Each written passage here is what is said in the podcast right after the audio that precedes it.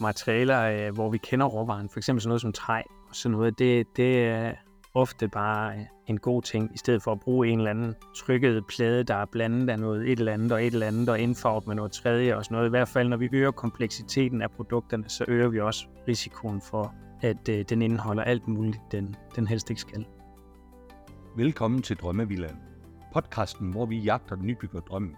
Jeg er din vært Morten, og sammen med min hustru Ellen, håber jeg snart at komme i gang med vores drømmevilla. Mikkel, han er bæredygtighedschef i trælasten Davidsen, og han ved selvfølgelig en masse omkring bæredygtige materialer. Det er derfor en fornøjelse at byde ham velkommen til en samtale omkring afgasning, biobaserede materialer og ikke mindst det her med den nye klimaberegning. Mikkel, velkommen i Drømmevillaen. Tak for det. Og tusind tak, fordi du har lyst til at komme og dele ud af din passion og dit arbejde og din erfaring inden for det her med at bygge bæredygtigt. Jamen tak, fordi jeg får lov at, at komme og gøre det. Det er nemlig min passion, ja. Ja, lige præcis. Prøv lige, at- lad os lige høre lidt omkring øh, dig, din baggrund, hvad du, hvad du sidder og arbejder med. Yes, jamen jeg hedder Mikkel Bang Hedlund, og jeg sidder som, i dag sidder jeg som bæredygtighedschef ved Davidsens Tømmerhandel, øh, og arbejder et med at finde ud af, hvordan øh, Davidsen skal drive en mere bæredygtig forretning, men to også øh, ud imod vores kunder, og skal finde ud af, hvordan øh, vi får vores kunder til at træffe nogle mere bæredygtige valg omkring materialeforbrug og sådan noget. Og det lyder som en spændende og meget relevant opgave, kan man sige jo. Det er en stor opgave. Det er en svær opgave, synes jeg, men, øh, men det er også derfor, den er spændende, ja. Hvad er udfordringen i det? Hvad, hvor er den største udfordring, hvis du... Altså en ting, det er selvfølgelig internt i en virksomhed, hvor man skal lave nogle ting om, men sådan specielt ud imod markedet. Nu kender du lidt til byggeriet, og du kender lidt til de spillere også som forbruger. Hvad er den, hvad er den største udfordring her? Ja, men den, altså, jeg synes, den største udfordring, det er, når man, når man prøver at bruge det her øh, paraplybegreb bæredygtighed, så finder man ud af, hvor meget det omfatter. Og det vil sige, at man, man bliver nødt til at prøve at, at bryde begrebet sådan en lille smule op, og tage fat i nogle af de ting, der ligger inde under det. Øh, Ja. og, så, og så tage fat der, fordi hvis man, man prøver at putte alt ind under sådan et, et paraplybegreb, øh, så, så hver gang man siger noget, så kommer man til at gøre noget, der skader tre andre steder. Øh, så det er nok det, der er sværest, og jeg oplever det også selv som forbruger, øh, når jeg er nede og handler ind i, i, til aftensmaden, eller jeg skal ud og købe en bil, eller hvordan, så, så oplever jeg jo også, hvordan man som forbruger er forvirret over, hvad, ja. hvad er det rigtige valg, altså hvad er det bæredygtige valg, eller hvad er det, man skal gøre, hvis man gerne vil gøre det rigtige. Ja, lige nok det. Hvad er så det for nogle kategorier, du har puttet ind under den her paraply? Hvad er det for nogle ting, man kan, man kan dykke Ja, ned i? ja, der er mange kategorier. Nu- Jeg plejer altid at, at, at trække alle de her verdensmål frem og sige, at der er jo mange, der prøver at putte de her 17 verdensmål ind under det her bæredygtighedsbegreb her. Øh, men, men der er bare der er så mange forskellige kategorier, og der bliver ved med at komme nye til. Især inden for byggeriet også, så ser vi, at øh, det ene år, der hedder det regenerativt byggeri, og året efter, så hedder det noget andet, og, og året før, der hed det noget tredje. Så, ja. så der er bare, der, der sker hele tiden noget, øh, så jeg kan godt forstå, hvis man sidder som forbruger derude og, og er forvirret over, gerne vil gøre det rigtige, men, men egentlig være i tvivl om, hvad det er. Jamen, nå, og, og, det, og det må jeg jo sige, selve, ja, det, det, det er podcasten jo også, og folk de har kunne følge den rejse og de samtaler, vi har haft herinde i. Uh, så, så jeg vil jo egentlig bare sige, ej, vi- det her med bæredygtighed, det er måske et af de steder, hvor vi har lært mest undervejs, men måske egentlig også er blevet lidt mere forvirret på et højere plan i forhold til, hvad for nogle beslutninger vi skal træffe omkring det her. Ja, jeg tror, jeg er meget enig. Men jeg, jeg oplever også selv, at jo mere man prøver at sætte sig ind i det, jo mere bliver man forvirret, fordi man netop opdager alle de her grene inden for bæredygtighed. Ja. Og, og man jo, vi arbejder rigtig meget med producenter også, øh, og skal jo prøve sådan at videreformidle deres øh, tanker omkring bæredygtighed. Og det, mange af vores producenter mener jo, at de sidder på det mest bæredygtige materiale, fordi de har fundet lige netop den boks, øh, som der passer bedst til deres materiale. Ja. Og, når jeg nu har, har hørt øh, også din udgivelse her, Morten, så, så øh, kan jeg jo sagtens ikke genkende til for eksempel sådan nogen som øh, gamle mursten. De sidder på et, øh, et cirkulært materiale, der har været brugt før, og det kan jeg ikke øh, genkende til. Men det er godt nok bæredygtigt at kunne bruge dem en gang til, og Ja. levetiden på dem er lang. Øh, de er formentlig også produceret i Danmark. Det er jo også øh, det her med, at vi ikke øh, importerer varer langt væk fra. Og så, øh, så har du også haft Frøslev inden, har jeg set, som der laver Mm. trappeklædning. Og jeg kan også genkende til, at trappeklædning er også bare et, et super godt valg. Det er biobaseret. Det tager, det tager ikke så hårdt på jordens ressourcer. Øh, men hvis du spurgte mig, hvad der var mest bæredygtigt, om det var at bruge gamle mursten, eller det var at bruge en Frøslev trappeklædning, øh, så vil jeg ikke kunne svare dig lynhurtigt. Så skulle vi have en meget lang snak. Og det gør det jo bare, og, og det er jo dig som professionel, der sidder og arbejder med de her ting, og det er jo det, er jo det der egentlig bliver udfordringen inden for, hvad kan man sige, endnu større for os som forbrugere. Ikke? Ja, helt Hvordan vil sikkert. du løse den? Hvad, hvad, hvad, hvad, hvordan skal vi løse den som forbrugere? Jeg tror, noget af det, man kan gøre som forbruger, det er, at man, at man selv er nødt til at prøve at tage stilling til, øh, hvad, hvad man, altså mærke efter, hvad er, det, hvad er det, man synes, der er bæredygtigt? Altså, hvad, hvad er det, man selv gerne vil lægge vægt på? Er det for eksempel, at det er dansk produceret? Er det, øh, hvad for nogle typer ressourcer, vi tager på? Øh, øh, ja, det, det er så komplekst, når vi snakker byggeri, så jeg, jeg prøver tit sådan at trække vores, øh, vores dagligvarer øh, indkøb ind over det. Øh, og jeg er for eksempel ikke selv, jeg er ikke selv vegetar, øh, men jeg prøver virkelig at minimere mængden af kød, jeg bruger, øh, og prøver også at tænke på, hvad er det for noget kød, jeg bruger, når jeg er nede og handle ind. Så er det ligesom der, jeg kan gøre en forskel, hvis jeg gerne vil handle mere bæredygtigt ind, det er at prøve at reducere mængden af kød, og, og så måske øh, øh, især minimere forbruget af rødt oksekød, jeg er nede og det er lidt det samme med byggematerialer, man, man kan gøre, at hvis det er klimabelastningen, der betyder meget for en, når man tænker bæredygtighed, jamen så, så handler det måske rigtig meget om at prøve at reducere mængden af materialer og, og bruge nogle klimavenlige materialer. Ja. Klimavenlige, men mindre klimabelastende materialer, må jeg hellere sige. Ja, ja, lige præcis. Det bliver aldrig bæredygtigt at bygge. Altså, øh, Nej, øh, nej. Det, det, byg, det bedste bæredygtigt, det er ikke at bygge. Altså, så sådan er det jo. Men, Ja. men hvis man alligevel går den vej, det er jo det, samtalen kommer til at handle om, ikke? Ja, helt sikkert.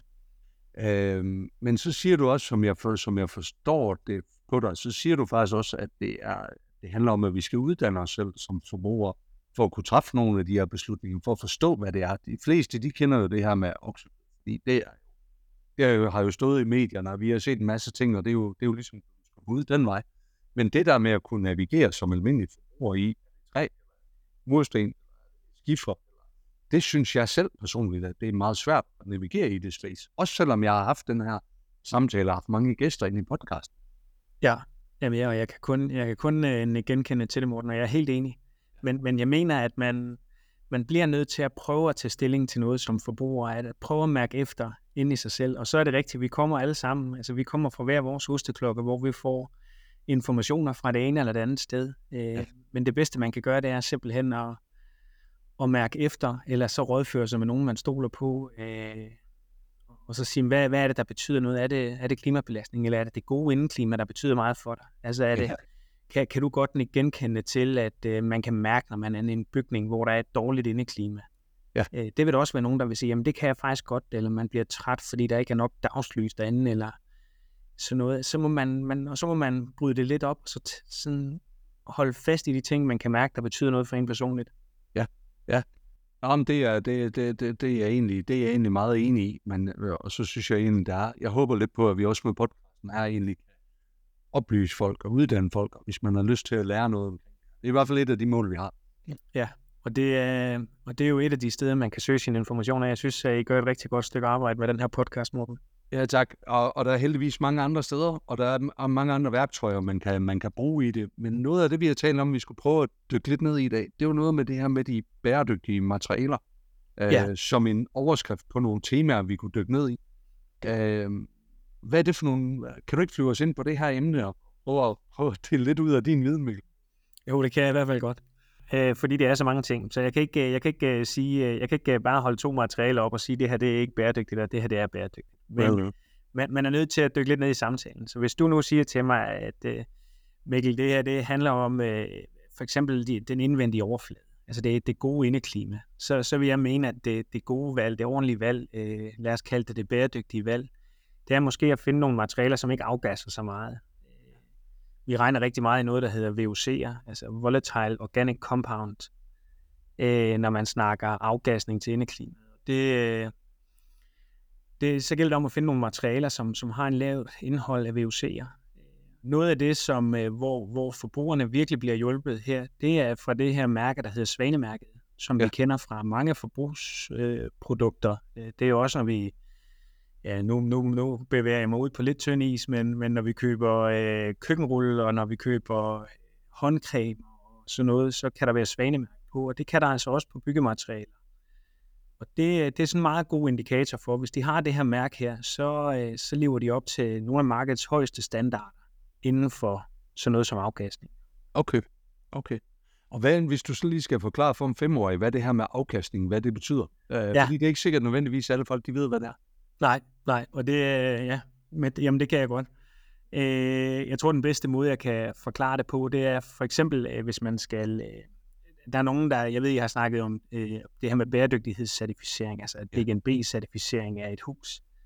Øh, så går man ind øh, og måler på de materialer, man har anvendt, hvor meget de afgasser. Øh, og det handler om, hvor meget at et produkt, det ligesom gas af det her volatile organic compound. Der kan man stille en maskine, der så kan måle på, jamen, hvor meget af det her materiale, der lugter. Jeg plejer at sammenligne det med, når du sætter dig ind i en ny bil, så kan du også lugte den. Den, den lugter af en ny bil, øh, og det er typisk, vil typisk være, fordi der er mange af de her VOC'er herinde i bilen.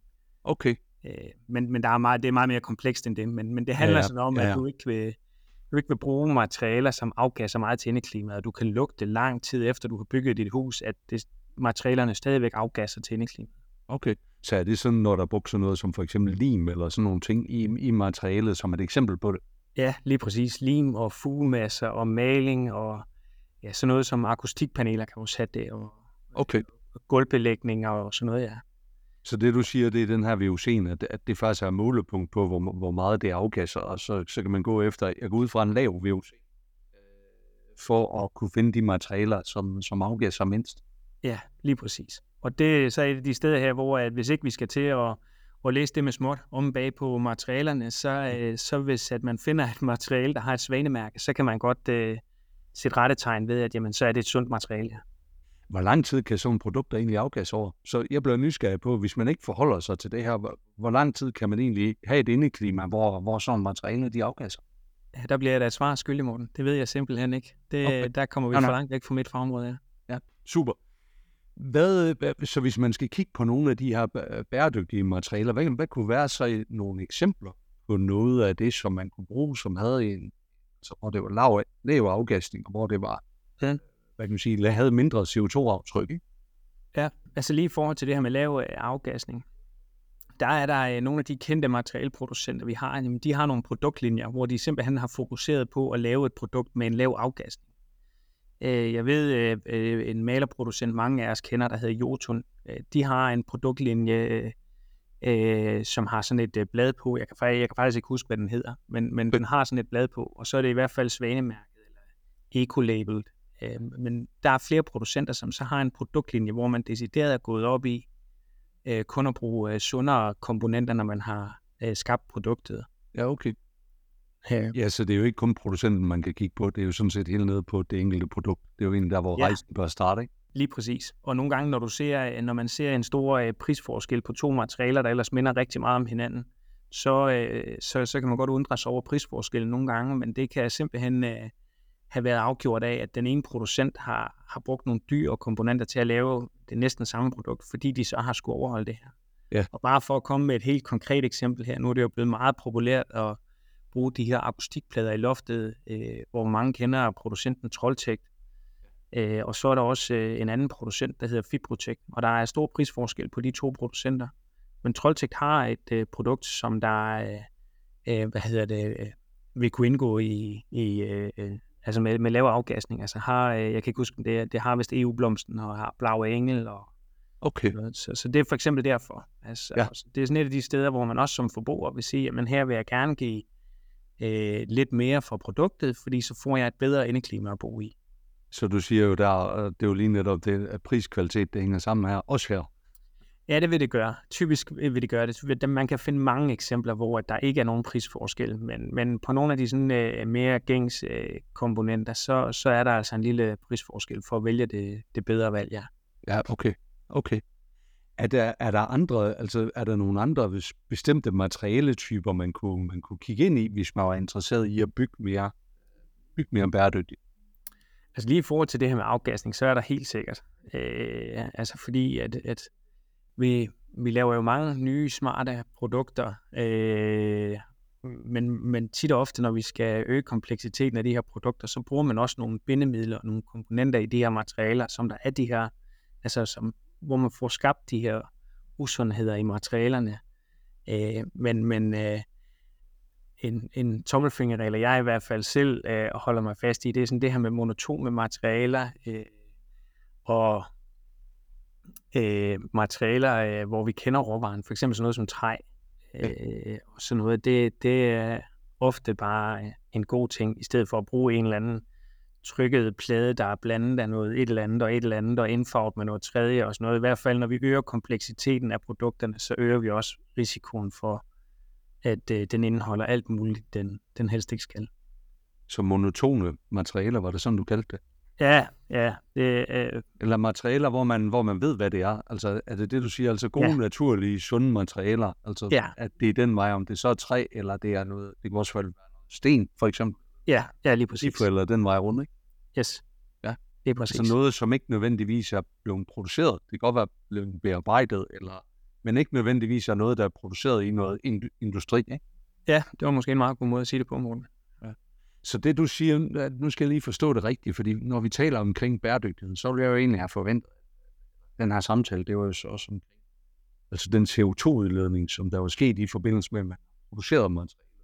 Men hvis vi taler om afkastning, så læser jeg jo det som om, at det handler mere omkring indeklima i ens eget hus. Ja. Og ikke nødvendigvis i forhold til CO2-aftrykket i forhold til produktionen af det.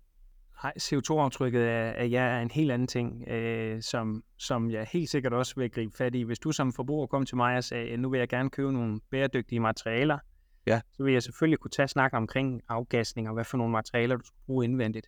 Ja. Men det er helt rigtigt, som du siger, at øh, det her med klimaaftrykket er jo blevet en, er jo blevet det nye sort i vores øh, industri, at vi skal til at måle på, hvor meget CO2 øh, byggematerialerne de udleder. Øh, og, og det er helt sikkert også en måde at kunne ident, altså, sådan, identificere et materiale som at være bæredygtigt. Det er, hvis det har en lav øh, CO2-belastning. Og hvordan, hvordan kan man gennemskue det som almindelig, altså som almindelig forbruger? Ja, ja det er svært. men, men det er jo ja, sådan helt, øh, bare for at blive, blive helt konkret, så er der jo kommet nogle nye regler. Man fandt jo ud af, øh, vi blev klogere for nogle år siden omkring, at, øh, at øh, det eneste greb, vi har haft øh, indtil 2023, øh, når vi gerne vil gøre noget bedre for klimaet, det var jo at kigge på, hvor meget CO2 vi, vi brugte, eller hvor meget energi vi brugte på at drive vores bygninger. Og det er derfor, at mængden af isolering i ens hulemur, den er øget drastisk hen over de seneste i hvert fald øh, 40 år. Ja. Øh, men også på loftet, og der er jo kommet øh, nogle ekstra lag glas i vores vinduer, og det er jo fordi, man kun har kigget på, hvor meget energi vi bruger øh, på at drive huset. Så øh, var der nogen, der begyndte at lave nogle øh, beregninger på, hvor meget CO2 vi bruger på at bygge vores hus. Altså det er det, der hedder indlejret energi, øh, eller indlejret CO2. Øh, hvor meget øh, CO2 ligger der i vores byggematerialer? Og så er man, nu er der mange forskellige undersøgelser, og der er også mange forskellige antagelser, men der er i hvert fald nogen, der viser, at op mod 80% af den CO2-belastning, der kommer fra en bygning, den ligger indlejret i vores byggematerialer. Okay. Og det har vi jo slet ikke kigget på tidligere. Vi har slet ikke haft nogen regler om, om du måtte øh, bygge dit hus i, øh, i tjære og fjer, for den sags skyld. Øh, øh bare det ikke udlægge for meget energi igennem klimaskærmen, så har alt været godt. Men, men nu skal vi til at kigge på, hvor meget energi eller hvor meget CO2-belastning bruger vi rent faktisk på at bygge huset. Ja. Er det noget, hvornår er det her opstået, den her, hvornår man egentlig begyndte at, at kigge på det og ja, stille krav om det, fordi det er vel det næste så? Ja, kravet er kommet i vores bygningsreglement øh, fra 2023 af. Der er det så øh, beregningen, altså en, det hedder en klimaberegning, en, en livscyklusanalyse, skal laves på alt øh, byggeri men det er så kun på byggeri, der er over 1000 kvadratmeter, hvor at beregningen skal overholde det, der hedder en grænseværdi også. Okay. Øh, men nu er man jo ved at udvikle de her regler, og man skal stille og roligt have en større del af bygningsmassen med, og man kigger i den grad også på, om øh, øh, fra 2025 af, om vi skal have parcelhusene med, øh, og at vi skal til at regulere på, hvor meget CO2 de må udlede øh, per kvadratmeter.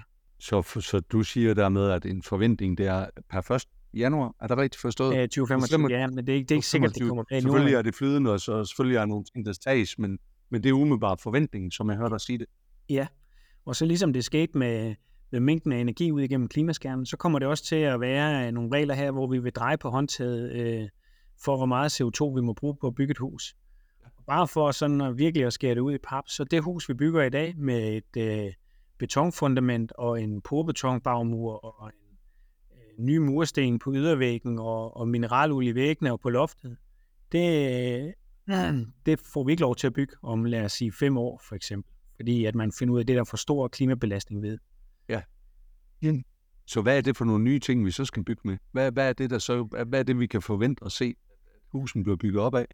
Ja, altså der, der, sker, øh, der sker rigtig mange ting i markedet lige nu, nu sidder vi jo ret tæt på nogle producenter også, øh, og jeg håber ikke, jeg kommer til at træde nogle producenter over tæerne, når jeg siger, at vi ikke skal have lige så meget øh, porbeton og lige så meget mineraluld og sådan noget, fordi producenterne er jo i den grad gået i gang med at, øh, at nedbringe mængden af øh, CO2, man, øh, eller CO2-ekvivalenter, man, man udleder, når, man, øh, når de, når de laver deres produkter.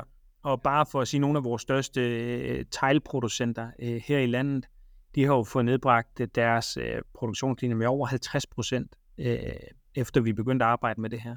Ja, så uden at vi som private forbrugere er begyndt at træffe nogle beslutninger nu, så sker der faktisk rigtig, rigtig mange ting øh, ude ved producenterne. Ja. Så, så der vil være nogle af materialerne, vi sagtens vil kunne blive ved med at bruge i fremtiden, men der vil helt sikkert også være nogle materialer, øh, som, som der skal gentænkes. Ja. ja. Og, øh, og en af de ting, øh, der er sådan tæt på at være en tommelfingerregel, det er, at øh, biobaserede byggematerialer, de koster ikke lige så meget energi at bearbejde dem. Øh, så, så ofte så vil vi øh, komme til at se meget mere træ i byggeriet. Øh. Så det er jo i stedet for, ja, i stedet for porebeton og i stedet for, for, for beton, altså alle de ting, som der sker, så, som ja. der kan ske inden for det. Ja, og så løser de, nu har vi snakket om, hvor mange bokse der er under den her bæredygtighedsparaply, men de løser også øh, noget af den problemstilling omkring det her træk, vi har på jordens ressourcer. Ja. Og det er derfor, biobaseret byggemateriale også er super spændende, fordi at det er jo en ressource, vi kan gro. Det er jo noget, der kan komme mere af. Øh, en fornybar ressource. Øh, så når vi for eksempel laver teglsten i Danmark, så graver vi jo op af vores ler.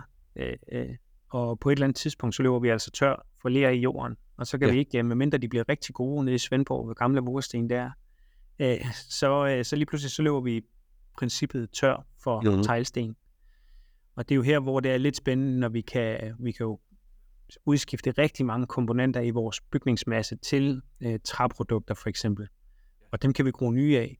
Øh, og hvis vi bare sådan sætter os helt op i helikopteren og kigger på verdensplan, men, men vi kan jo kun forvente, at nogle af de andre store øh, industrier her i verden, at øh, når de ser den velstand, vi har i Danmark, øh, så vil de også bygge større og bygge mere, og vi bliver flere.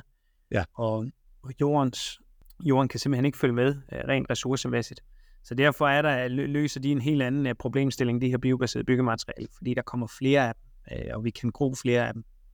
Hvad kunne være, vi har selvfølgelig, ja, jeg kan nævne det første eksempel, vi har haft søul med i, med i podcasten her, ja. som jo laver et, et loftsmateriale af noget, af noget tang. Ja. Uh, men når nu sidder du som professionel på det, og jeg tænker, der er mange producenter, der rækker ud til dig. Hvad er det for nogle materialer, altså hvor, hvad er det for nogle nye ting, som du ser, der kommer ind i det her space? Det er helt sikkert sådan nogen som Søvl. Jeg synes, det er et helt fantastisk produkt, de har. Øh, og jeg vil ønske, at jeg vi kunne øh, begynde at sælge det ud til vores øh, forbrugere i Davidsens tømmerhandel. Øh, det, der er med Søvl, det er, at prispunktet lige nu det er for højt. Altså det, det er simpelthen det, men det er fordi, det er nyt, og de ikke har skala på deres produktion endnu. Ja. Men lige så snart de kan få det, så, øh, så er jeg helt sikker på, at vi også vil, vil kunne komme til at forhandle deres produkt. Øh, det er jo Øh, for at komme tilbage til, til dagligvarerbutikken, så er det jo fint nok, øh, at vi sælger plantefars, men hvis det koster fem gange så meget, og der ikke rigtig er nogen, der rører ved det, så giver det heller ikke mening at have liggende i køledisken. Nej, det gør det slet ikke, men det er jo måske også der, hvor vi er sammen, og hvor, hvor vi også kan prøve at begynde at skabe en efterspørgsel efter de her bæredygtige materialer. Og det handler jo, synes jeg, omkring uddannelser, omkring fordybelser, ikke bare flotte Instagram-billeder af en eller anden nyttig. ja, ja, ja, om helt sikkert. Har du, men igen, har du nogle, altså flere eksempler? Nu var Søvl jo bare et eksempel på det her. Men ja. har du, altså, hvor kigger du hen? Hvor lærer du om nye materialer, som kommer op? Jamen altså lige i forhold til det her med biobaserede materialer, så handler det rigtig meget om at udskifte nogle af de øh, komponenter, altså bygningskomponenter, vi har i dag, med biobaserede. Ja. Øh, altså for eksempel sådan noget, øh, der er mange, der er begyndt at bygge hus på skruer, altså på ja. metalskruer, og så bygger de et træfundament øh, i stedet for, i stedet for at man skal støbe det i beton. Ja. Lige beton er et af de materialer, som der er en rigtig, rigtig stor øh, klimabelastning ved. Øh, så hvis man kan skifte noget af det ud, så gør man det ret hurtigt, ret godt. Så, kan så, man egentlig bygge med teglsten på toppen af det bagefter? Ja, det kan man sagtens. Okay, så man kunne godt lave en skruefundament og sådan en trækonstruktion og sådan nogle mursten ned fra gamle mursten. Det kunne godt være en konstruktion på det. Ja, det, kunne, det kan man sagtens gøre, ja. Okay. Så. Og øh, en anden ting, det er jo øh, bagmuren her, som vi jo typisk i dag, eller mange i hvert fald, bygger i, øh, i porbeton øh, elementer. Den kan man også sagtens skifte ud og lave til en, øh, altså til en træskeletvæg, og så burde en, øh, en indvendig plade på. Ja. Okay. Og er det så også stadigvæk, altså kan det så males, eller er det, er det træ, øh, træ, indvendigt træ, eller hvordan, hvordan gør man det på nogle gode måder? Ja, lige her der er der nogle øh, brandkrav, som går ind og komplicerer øh, reglerne ret meget. Man må ikke bare have en øh, trappeklædning øh, indvendig, og så øh, have direkte ud mod træ. Det, det er et af de benspænd, der er for den bæredygtige øh, omstilling lige nu, det er, at vi har nogle ret strikse brandkrav i Danmark. Øh, så der skal man virkelig tænke sig om. Øh, I hvert fald rådføre sig øh, med en rådgiver. Det er klart. Øh, men der, er, der findes masser af løsninger, hvor man kan få meget mere træ ind i byggeriet. Okay. Okay. Jamen, det kunne være, i hvert fald være steder, steder at kigge. Og alt det her, det summeres jo egentlig op i, at vi skal lave en klimaberegning uh, til allersidst. Uh, Yes. du ikke, uh, det bliver nødt til at fortælle lidt omkring, hvad Ja, det men er det for kan en størrelse. Ja, men det kan jeg sagtens også. Det er rigtigt, der er- kommer en grænseværdi på, hvor meget CO2 man må øh, bruge, når man bygger et hus. Og den nemmeste måde, noget af det, som mange af os forbrugere forstår, det er jo, når vi prøver at putte kroner og øre på det her. Og det, man skal forestille sig, det er ligesom man som en forbruger kan gå ned til en arkitekt og sige, jeg skal have tegnet et parcelhus, og jeg har øh, cirka øh, 2 millioner at bygge for. Så øh, kan arkitekten sige, jamen, hvor stort skal det være, og så går han ellers i gang med at tegne. Og hvis du har sagt, at du har 2 millioner kroner at bygge for, så ved han måske godt, at jamen, så kan jeg godt vælge nogle ret flotte overflader, men, men jeg kan ikke både tage det dyreste tag og den dyreste sokkel. Der må jeg sådan lige prioritere lidt her. Og det er i princippet det, man skal se, der kommer til at ske, at man får et budget af CO2 også. Øh, så det kan godt være, at du stadigvæk i starten i hvert fald kan vælge at have et øh, betonfundament, men så er det ikke sikkert, at du også kan få lov til at vælge øh, teglsten og en porbeton øh, bagmur og beton øh, tagsten. Så skal man finde et sted, hvor man kan sige, jamen så må du gå på kompromis for eksempel med facaden. Der må du så bruge et mindre CO2-belastende produkt, som for eksempel en trappeklædning. Ja. Så, så arkitekten har simpelthen et budget af CO2, han skal overholde. Okay. Så det vil sige, at, at, at så vil man, øh, udover at vi skal sidde og tage stilling til stil arkitektur og lys og størrelse på rum, så skal vi også tage stilling til relativt tidligt, og hvad for nogle materialer vi egentlig ønsker at bruge i det her.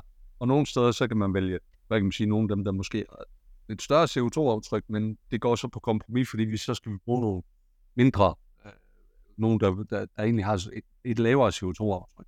Lige præcis. Ja, lige præcis.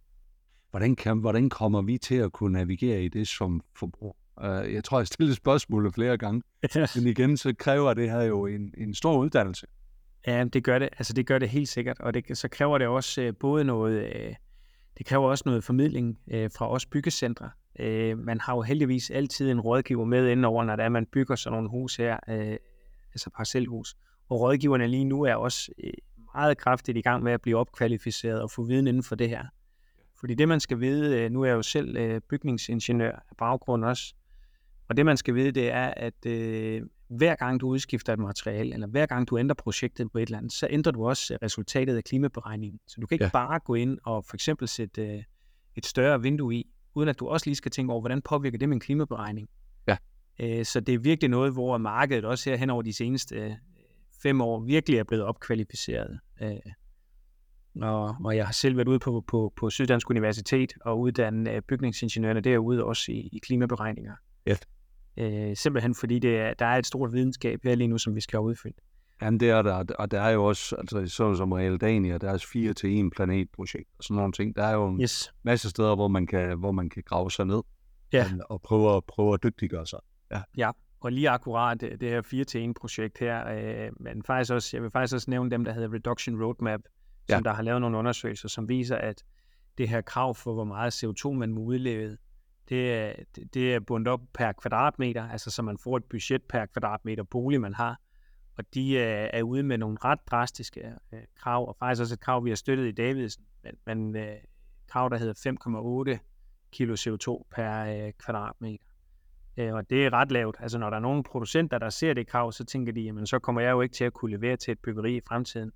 Ja, okay. Øh, og der må vi, kan vi jo ikke andet end at, at sige, nej, I skal godt nok i gang med at kigge på jeres egen produktion af jeres materialer, hvis, hvis I vil blive ved med at levere til dansk byggemarked. Der må jo der må ske en, der, du var også lidt inde på det før, der må virkelig ske en udvikling og en innovation inden ude ved producenterne i de her ting Øh, på ja. nuværende tidspunkt. Der må virkelig være nogle ting, der flytter sig ja. Ja. i forhold til det her. Og det er det, der er allermest fantastisk. Altså, fordi lige så meget som, at man kan få hovedbrud over at prøve at regne denne her bæredygtighedsdagsorden herud, så er det jo fantastisk at vide, at der er mange af producenterne, hvor at hvis du købte en teglsten for fem år siden, så udlægger den dobbelt så meget CO2, som hvis du købte den i dag. Øh, Så, så uden at man som forbruger har været ude og tage stilling til, om jeg skal tage del af det produkt, så de produkter, der er på hylden i dag, i hvert fald for nogle producenters vedkommende, de er bare allerede bedre. Og det er jo netop det, som sådan et krav her i bygningsreglementet skal gøre. Det er jo, at alle producenterne begynder at gøre det her. Så, så vi i princippet gør det øh, i, i, i godsøjne, gør det nemt at tage det bæredygtige valg, fordi Ja. ja. det har producenterne gjort for en. Hvor lærer du egentlig omkring nye materialer som professionel i det her? Prøver at se. Jeg er jo nysgerrig på, på ja, nu, nu var lidt tilfældigt, vi stødte på Søul, ikke? Inden til dem ind i podcasten, og, så- og det synes jeg, det er interessant. Hvor som professionel, hvor hører du om nye materialer eller nye spændende ting? Hvordan holder du dig opdateret? Ja, jeg tror et, så, øh, så har jeg en mailbox, der, er- der er en meget travl udgave. Der, der kunne jeg kommer rigtig, rigtig mange ting ind her. Øh, og så, så er jeg jo så også heldig at sidde, hvor jeg gør. Det vil sige, der er også materialeproducenter, øh, der flere gange har prøvet at få deres produkter øh, ud i, i køledisken ude ved os øh, ved at gå til vores indkøbere, men som der nu rækker ud til mig og siger, øh, Mikkel, kunne du ikke med en altså med din øh, bæredygtige vinkel ind, kan, kunne du ikke synes, det her materiale var spændende? Ja. Øh, og jeg kan nævne en sjov en. Jeg har lige fået noget, fundet noget, der hedder Woodtube, øh, oppe fra, øh, jeg tror det er svensk produceret her, øh, som er et alternativ til denne her skeletdel, der er i, i lette indervægge. Ja. Øh, I dag der kan man bruge sådan nogle metalskinner. Man kan også bygge det i nogle træregler. Øh, Ja. Det er så, man sætter gips udenpå. Ja. De har simpelthen lavet et produkt, som er trykket, øh, altså sådan et trykket papmateriale, kan man godt sige. Øh, så, så det, er nok, det er nok den måde, jeg gør det på. Altså, jeg har en, en rigtig travl mailbox, og så øh, automatisk med mine interesser, så, så støder jeg på dem på. Så kommer der, ja. ja, ja. Prøv at høre, vi, vi, jeg har et spørgsmål, og vi har faktisk ikke aftalt, at vi skulle tale om det her i podcast. Vi plejer lige at have lidt forberedelser og sådan noget, men nu vil jeg lige prøve at udfordre dig lidt. ja, jeg endelig. tænker egentlig, hvis Mikkel han skulle bygge sin drømmevilla, hvis du skulle bygge den til, til din familie, til dig, og jeg ved ikke, om I lige har været i gang, eller har planer om at komme i gang, det er vi slet ikke aftalt.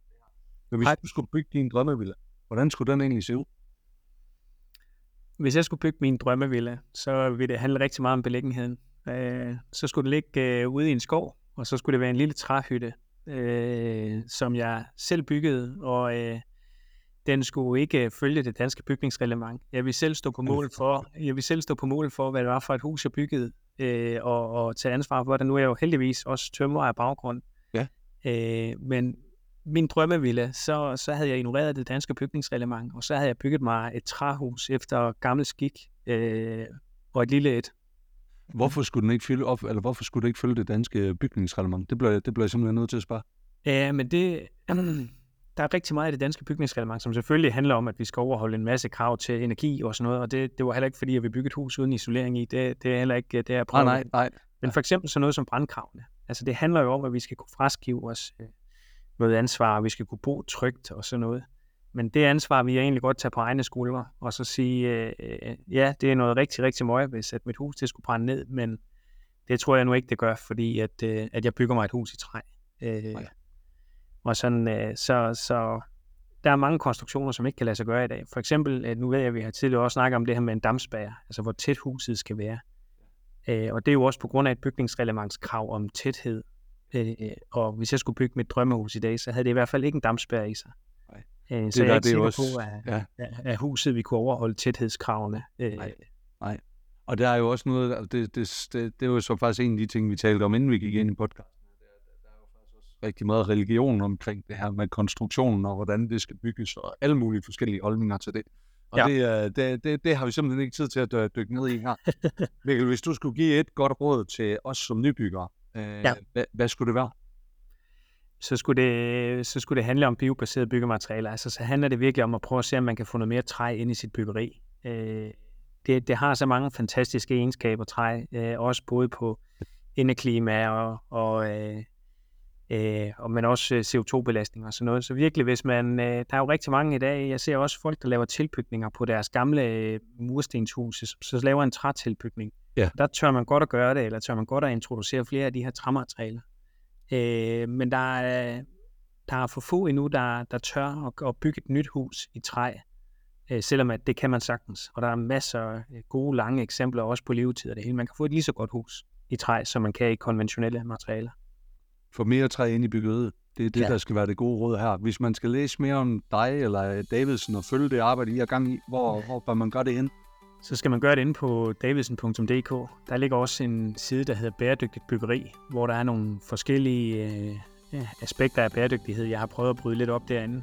Ja. Og ellers så skal man selvfølgelig altid være velkommen til at, at tage ned i vores forretninger, og så prøve at tage fat i vores sælgere. Øh, Vi har heldigvis også en, en bæredygtighedsambassadør på alle vores lokationer, så, så der er nogen, der er helt særligt uddannet til at, at tage den her snak med, med vores kunder. Super. Mikkel, fuldstændig fantastisk at tale med dig. Uh, tak for din tid. Tak for din deling af den her viden her. Og i lige måde, Morten, tak fordi jeg måtte være med. Tak fordi du lyttede med på denne episode af Drømmevillaen. Følg os på Instagram, hvor vi poster billeder og videoer fra vores gæster og fra vores samtaler. Har du noget, som du vil dele, så ræk endelig ud til os. Det gælder både, hvis du er nybygger, rådgiver eller leverandør. Så kan vi alle blive klogere og forhåbentlig få vores drømme til at blive til virkelighed.